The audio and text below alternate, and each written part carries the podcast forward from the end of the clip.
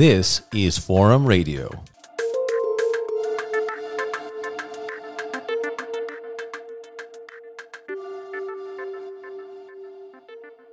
Hello and welcome to Forum Radio. I'm Jan Velinger, and I'll be your host for the next 40 minutes or so. Last month saw the publication of a much anticipated new monograph titled Little Berlin in Big Prague by artist, academic researcher, and art history graduate Lenka Kerdová.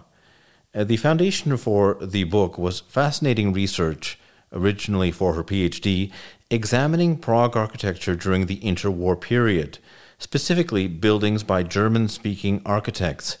These included ethnic Germans, Czech Jews, as well as German speakers from abroad who were seeking to find a place in the vibrant new market that Prague certainly was at that time. Kerdová's book looks not only at architecture, but also complex social, economic, as well as political factors affinities and relationships that influenced life in Czechoslovakia during the First Republic between 1918 and 1938, preceding the Second World War. In her work, Kerdová compares and contrasts Czech avant garde, Czech functionalism, and more traditional approaches and examines the state of the discourse then, the competition, professional competition of the day. Bilingual, that is, in Czech and in German, full of period photographs, her book brings new attention to what is a largely lost era. So, in this episode, we talk all about Little Berlin, but also a bit about her own artistic work, and we ask what it was like to study not at one, but at two schools Charles University and AVU, the Academy of Fine Arts in Prague.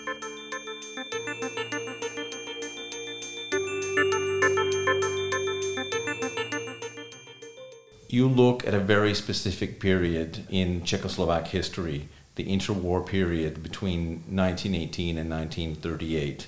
Architecture during that time here, which was done or designed by German speakers. Uh, what led you to this particular topic?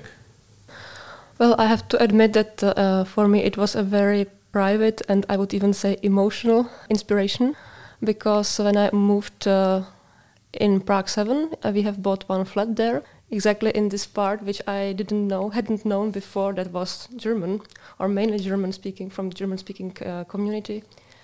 Uh, and I like after one month, we got some surprise, and in front of our door was uh, some German, old German speaking lady.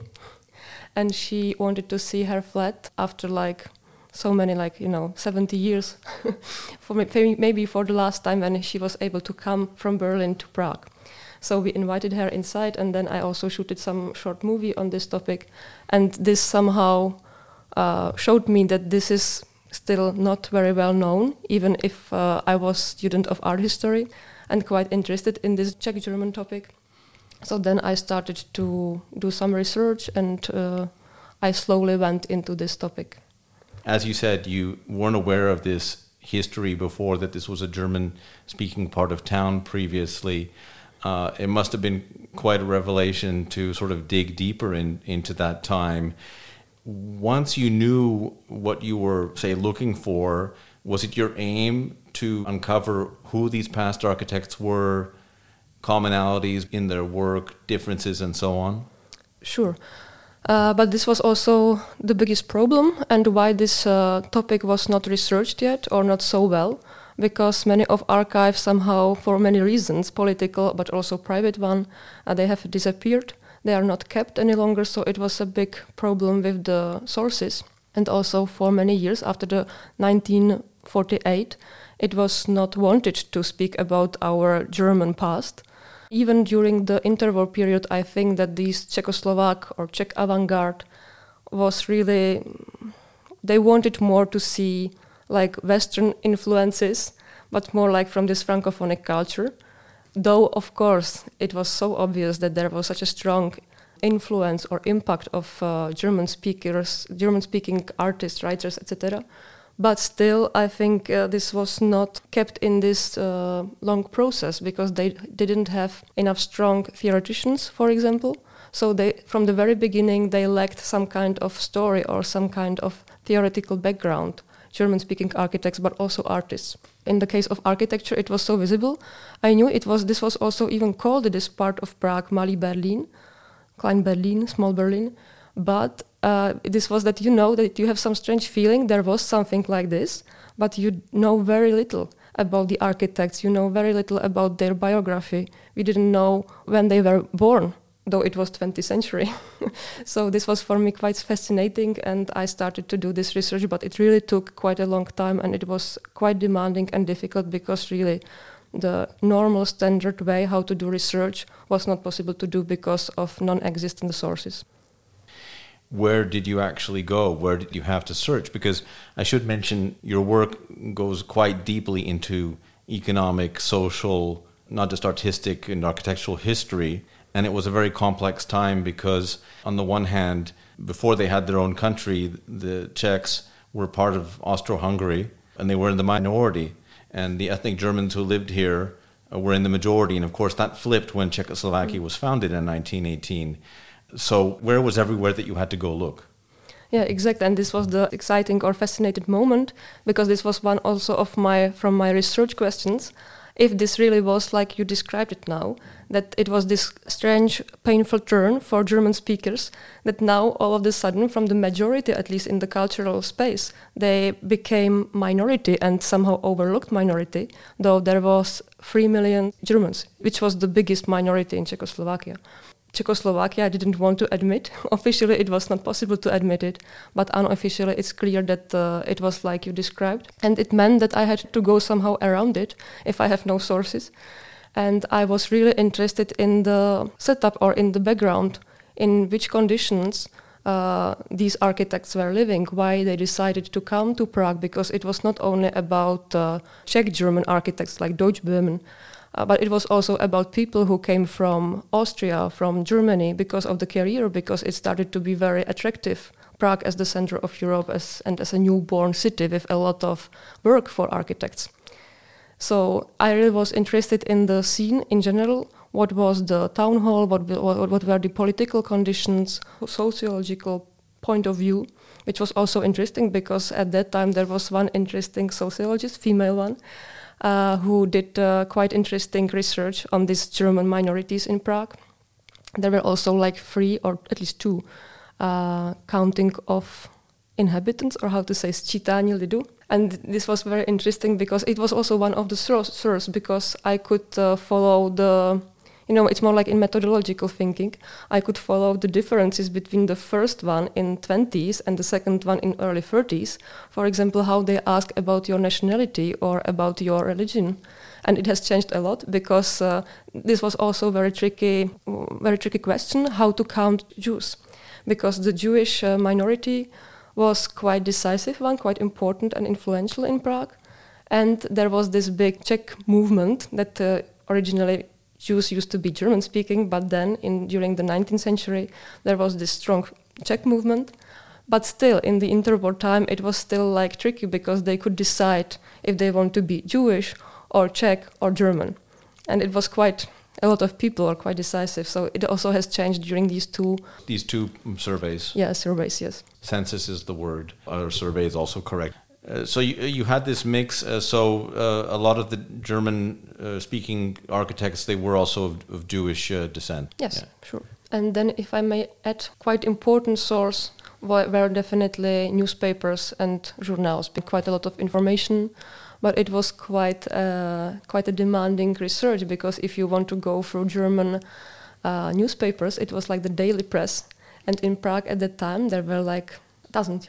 And where did you actually find the information? What archives were these stored in? Were they here in the Czech Republic, or did you have to go abroad to Austria, to Germany? Yeah, definitely. These uh, archives from abroad were much more substantial for me because here really almost nothing was kept. And the most uh, important part of the story I have found in the Archi- Architekturzentrum in Vienna because there was, by some accident, memoirs of one of these architects, Rudolf Hildebrand, and it was quite exceptional. Um, and then I also have visited many archives, like in the all these cities where I w- went. It was it means in Berlin, Frankfurt, uh, Bratislava, etc.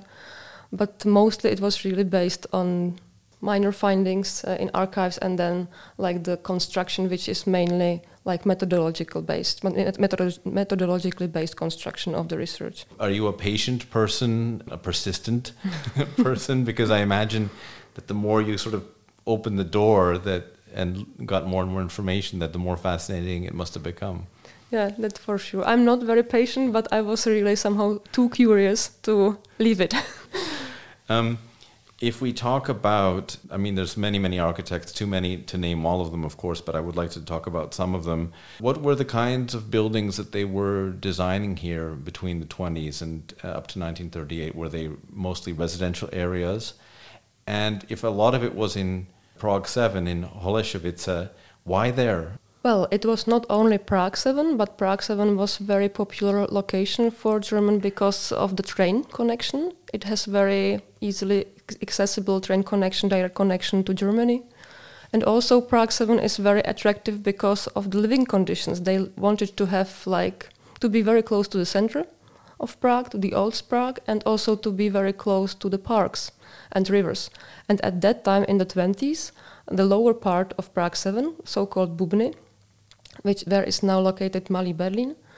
It was like part of the city which has changed extremely because there used to be small factories, but because of the change of the industry and the change of the society in general, it started to be demolished and then we're creating like spaces for new building houses. And it was decided that this will be a residential area.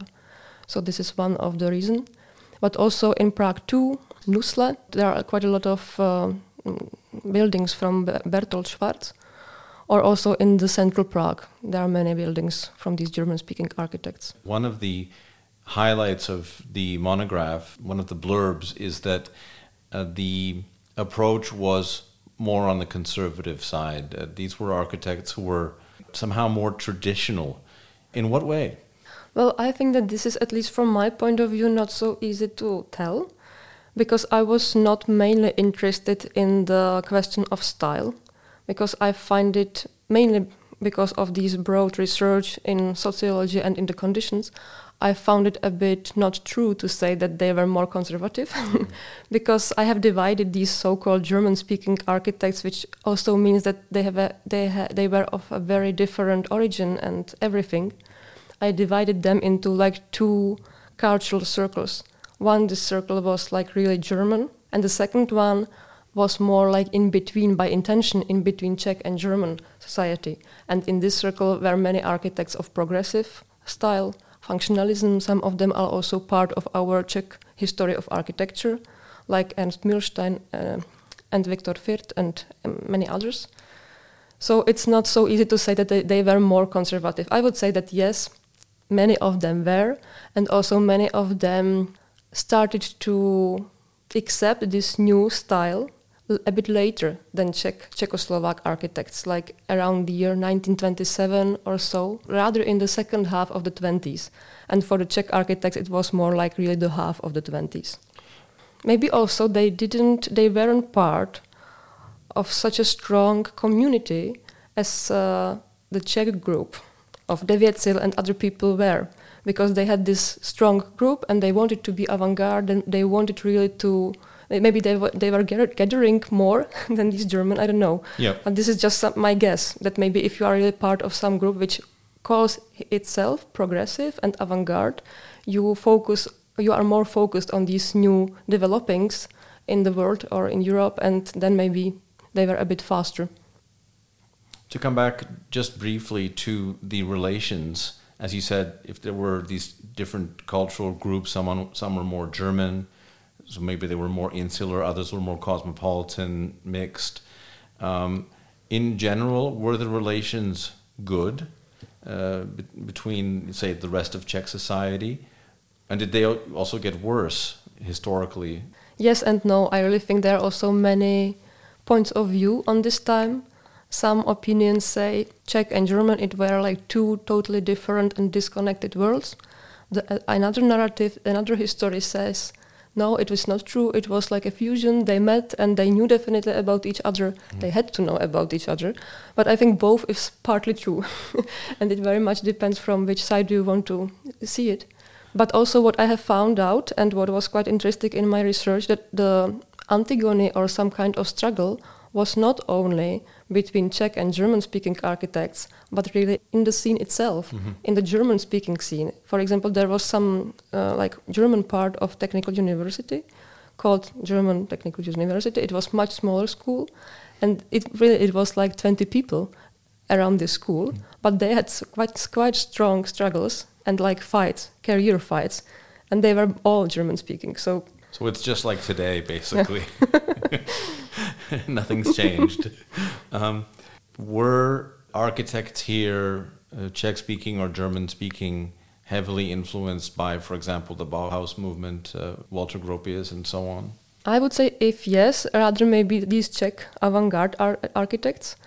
Uh, but uh, I don't know. I, I, think also it's maybe our point of view that if we speak about German progressive interwar architecture, we mainly see Bauhaus, but it was not only Bauhaus. And for example, the school of Theodor Fischer in uh, Munich it was maybe not so like totally progressive, but in some regard also quite modern, with some modern attitude, especially in education. And some of these architects were studying also there. So maybe it's some kind of time to reshape this like one side orientation that only Bauhaus was the biggest boom. Yes, in some regard, of course, yes, but it was not only Bauhaus.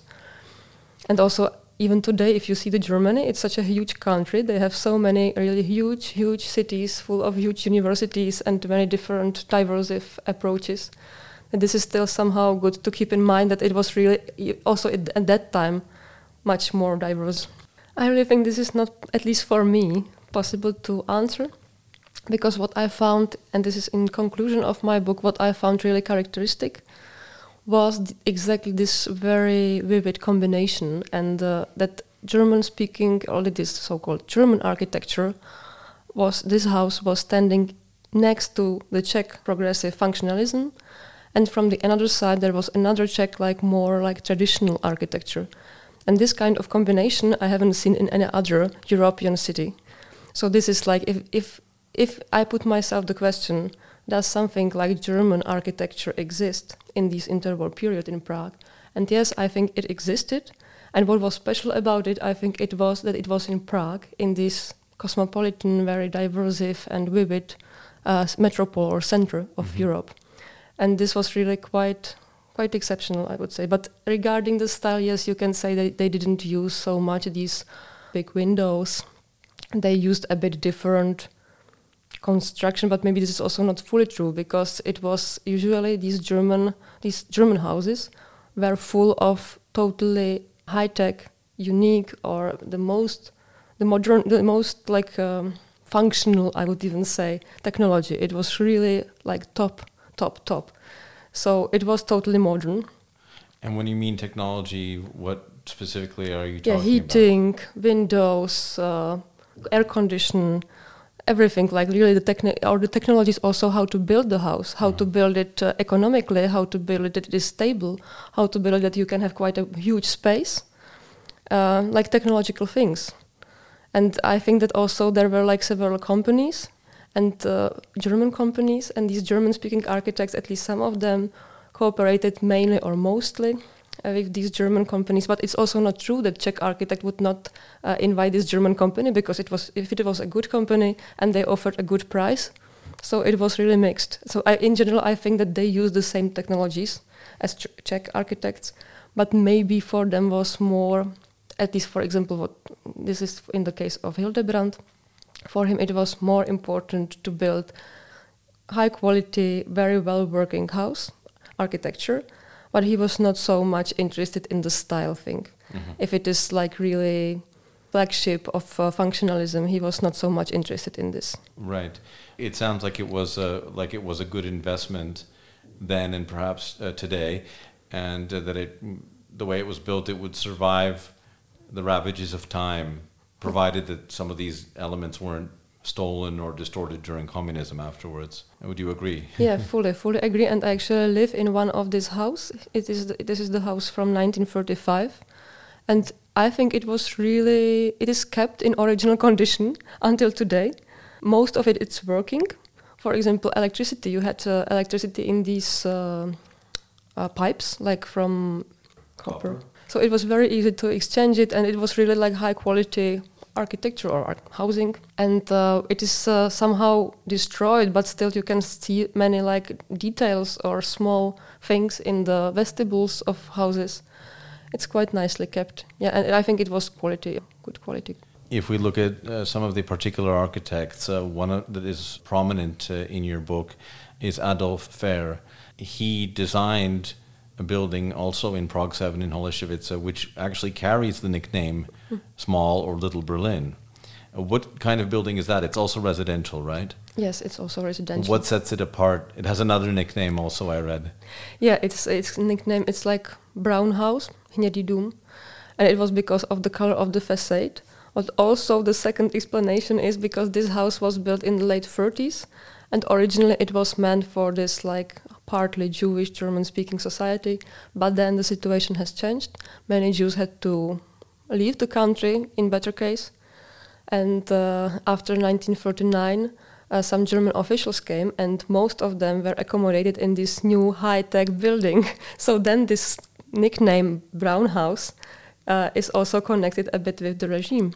So it is quite interesting, and this is also architecture-wise. It is uh, it was uh, constructed, or the design is from Adolf Foehr and Franz Ruschka, the another German-speaking architect.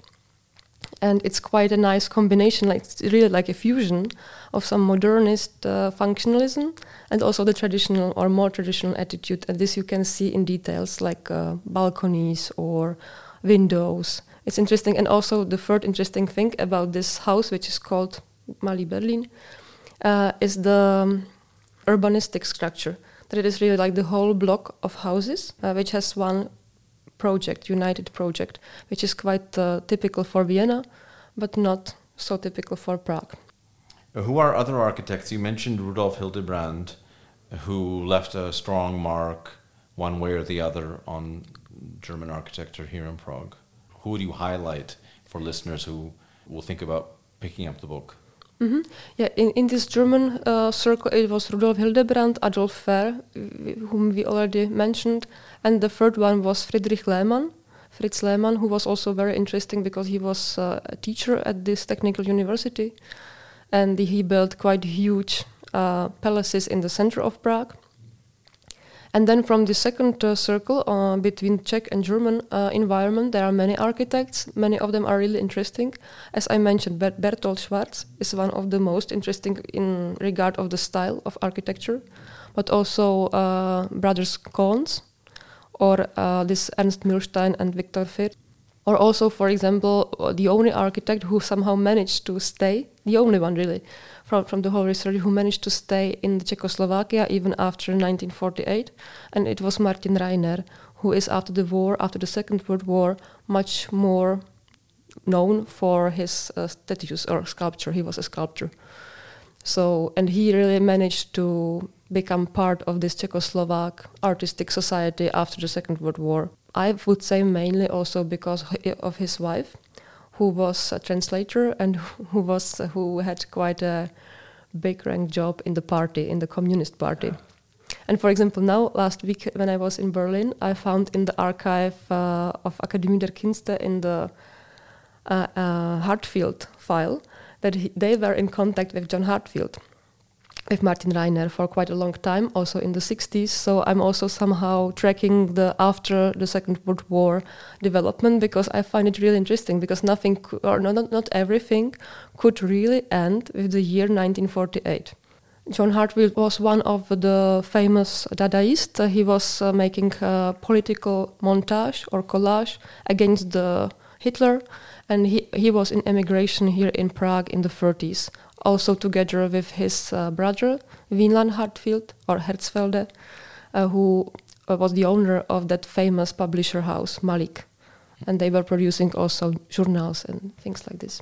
One thing that is apparent is it's a tragic history, uh, one of the darkest uh, moments in Czechoslovak history as well as European. And that is uh, the Munich Agreement, which basically saw the Sudetenland handed over to uh, Hitler's Germany. And then uh, a year later, occupation began. There were ethnic Germans who supported Hitler on this side. How was the architectural community uh, affected? Uh, as you said, there were uh, German Jews, uh, there were others who were more German. Did it break down different lines? Were there big divisions there? Yeah, definitely it did. For example, in the case of Rudolf Hildebrand, he somehow profited from the situation because he got new contracts, because for he had to build new factories, etc. ETA and all these big, huge uh, German factories. So he, for him, the time of protectorate was definitely a very successful one. On the other hand, from, for example, Jewish architects who were from some higher class, they probably knew quite well what will come. They had very good information, and mainly they had very good contacts and money to organize their transport to somewhere else. but they, right. you know, they usually went to Brasilia, to South America, or to Australia. Also, Australia. So most escaped. Yeah, they who could, yes, but also, for example, there were architects like Rudolf Wels, who was like also Jewish origin, but he didn't manage to leave the the country early enough, and for him, he couldn't do any longer his job because it was forbidden for Jews. And then I think uh, now I don't want to, to say wrongly the year, but maybe in 1942 he was transported and killed uh, in some KZ concentration camp. So this was quite a sad story, and it was really very, very diverse. Again, they were different origin, different setup. Some of them maybe were even supporting NSDAP, NS, yeah, the Nazi Party. But basically, you have a situation with this one exception that you just mentioned that is kind of I mean, I, I, guess this is true of any period, but it really is frozen after that because after the war, there was also this expulsion well, different sources cite different numbers, but around two and a half million ethnic Germans, which changed the face of this country forever. In the past, I've spoken to historians who, I don't know if they glamorize the past, but they miss the multi ethnic Czechoslovakia. Do you think that in some respects, before the Second World War, that in some ways the society was richer for it? Definitely, for sure. And I think this is really one of the biggest problems which we face even today, until today. That Prague was, I think, really it was like a crossroad for Europe. And if there exists something like Central Europe, it should be mainly here in Prague mm-hmm. or in the Czech, in Czech Republic, in Bohemia. Uh, but I think it was really based on this mixture of nationalities, of religion, of languages and this is totally this has totally disappeared nowadays. It's really difficult. Many people, yeah, you, you, you whom you can meet here in Prague. It's very like monocultural nowadays, and it never was like this. I think never before. So this is quite quite a sad story. I think mainly for us, but also these German. I think they still have this in German. It is called Heimweh, that they are really missing their homeland or country, and it was here in Prague for them. So they are still if they are still alive, they are still returning like very regularly to see their houses and the place where they were born and grew up. The same as for this German lady from Berlin. What was her reaction seeing it again? Was it emotional? She started to cry, and she was really, I think, for her, it was one of the most uh, important experiences uh, in this late age. And yeah, I think for her, it was really extremely emotional and important in some regard, yeah. Before you began this project, you said that you were not as aware of the depth of this tradition here. Today, you know where all the, the buildings are now. What are some that tourists or visitors to Prague can notice easily? For example, we're taping here at the the Carolinum, which is part of Charles University, or the oldest building belonging to Charles University and it's only a few meters away that there's an old building which was called Obchodní dům u Sedláků, which is also by Foehr. Mm-hmm. And that's a very distinct building because of the curvature, isn't it? That's one that really stands out, and it's very distinct. Are there others like that? Well, I would say maybe also this uh, Eskompní banka, this bank uh, building next to Prašná brána, which is from Rudolf Hildebrand. Maybe it's not so on the first side so intense or so uh, catching building, but uh, it fits very well into this place, and it's really not easy, not such an easy task to build something modern next to the Gothic gate. So maybe this one. Oh, also there are like many palaces uh, in the center of Prague at Václavské náměstí or Palác Metro here in uh, Revoluční třída.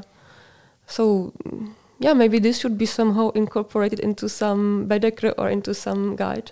And it's a quite a pity that Prague still doesn't have one. Uh, mm, there is one very nice project, uh, for example, in Brno, in Plzeň, and many other Czech cities. It's called for example, Brněnský architektonický manuál, Brno Architectural Manual, and it's like tracking the interesting uh, uh, houses or buildings in Brno and with some brief history or information on it. They have maps and everything, and this would be really great to have for Prague as well. And German architecture should be part of this manual, architectural manual. When we talk about German-speaking uh, architects, I suppose it's impossible not to mention uh, Adolf Loos, who was Moravian born but I guess more widely known as a Viennese architect. He still has a gorgeous villa standing in, in Prague 6 uh, near uh. Did you also include him in the book and his place because he's widely considered to be, I guess, a very visionary architect? Mm-hmm, yes, I fully agree, but uh, I decided to exclude him from my research and mm, easily because I think that Loos is so famous and there are so many monographs and books and articles articles published on him that I find it a bit maybe too big and not fitting for my structure of the book. But I have some uh, students or, and cooperators of him, and this might be quite interesting to study more this research of his uh, Czech, German speaking usually, architects who cooperated with him here in Czechoslovakia. I connected to Loos through his collaborators and students. For example, this Rudolf Wels was also, by the way, uh, the student of Loos. Part of the launch was also a planned excursion around some of these sites in uh, in Prague six and seven. Just in a nutshell, what are some of the buildings that people were able to see? Most of it are really houses, apartment buildings, uh, and uh, like the peak of it is really this Malý Berlin, the small Berlin. Um, and I wanted also to show people this inside, at least part of the corridor or of the vestibule. So I found this Prague 7 like the most convenient place where to do this uh, walk. And also we wanted to, or we met in front of uh, the house of electric company, Elektrické podniky. Uh, it is quite famous, really, one of the huge, huge realization uh, from Adolf Benš, uh, Czech architect, modern one. So this is also nice that you can see it in Prague 7 next to Elektrické závody or Veletržní palác, another iconic and huge realization of, of Czech functionalism. One question. One of the fascinating things in reading about your focus in your career is that on the one hand, you're an academic. You studied here at Charles University. You did a master's in art history and, uh, and a PhD. But you're also an artist.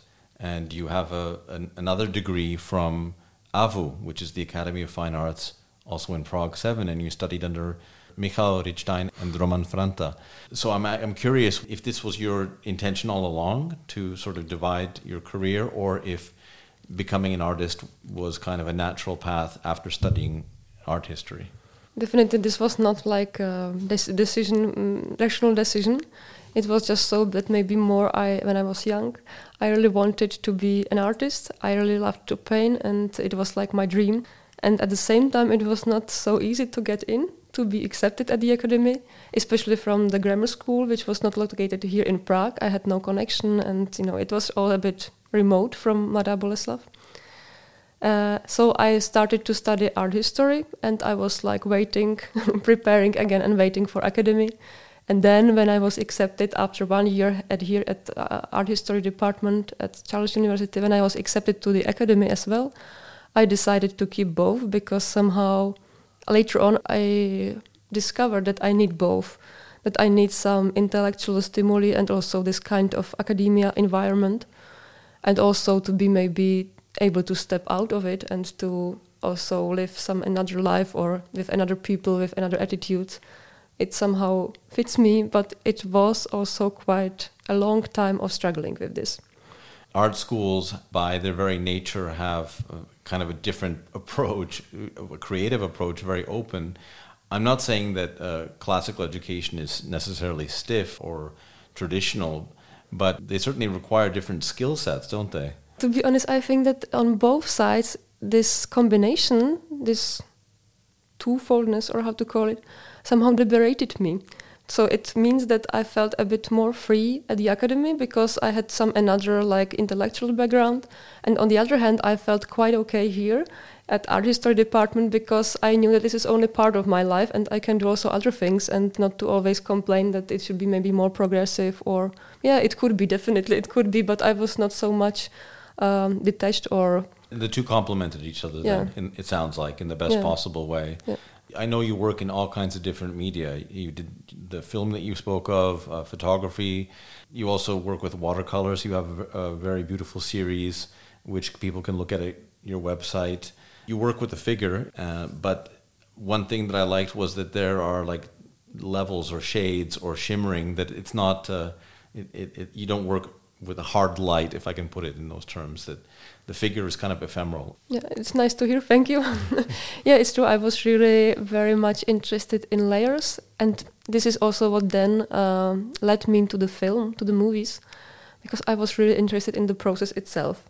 So eh, I chose. I have chosen this aquarelle painting because it's quite. Uh, it takes some time, but also it has to be quite quick because it's water, and it was for me like the way how to observe this technique and how yeah how to think about things during doing some art or this kind of expression.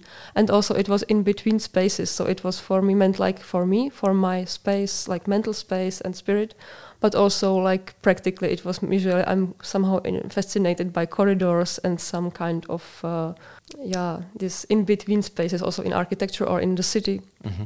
yards are also a bit in between out and in inside outside so this is quite interesting for me all the time yeah i'll just follow up on that and ask you about the nika gallery because there there's another added element uh, which it looks like that the the works are in a kind of um, it almost looks like a porthole, a large mm. porthole on a, some kind of submarine or something, which adds another. There's glass in between, uh, so there there was this a, another added element by design, separating you from the work, but making you think about it in a different context. Uh, how did you enjoy having your work displayed there? Yeah, it was great. It was actually one of my maybe first uh, exhibitions, um, curated by one of my colleagues actually from art history department, and it was really great because I really liked this window. I also used it as part of my as like as another layer mm-hmm. in this painting, so it was great. Lenka Kerdová, thank you so much for coming in, taking the time to talk about uh, your new book. Congratulations, and about your career. Thank you very much for invitation.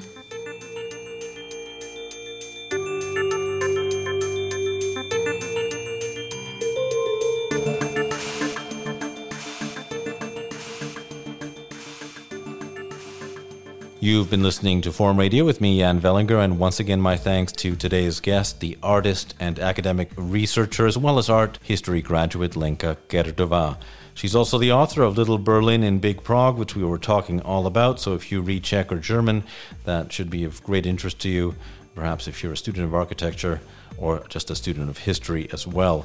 You know what the problem is, we're almost out of time, but I'll just say a quick reminder you can find many more stories news items, all kinds of good stuff about life here at Charles University at our website. ukforum.cz slash en is the address to visit, so be sure to uh, visit us there soon. But that's it. That's all we have time for. All I can say now is take care. Until next time, bye bye.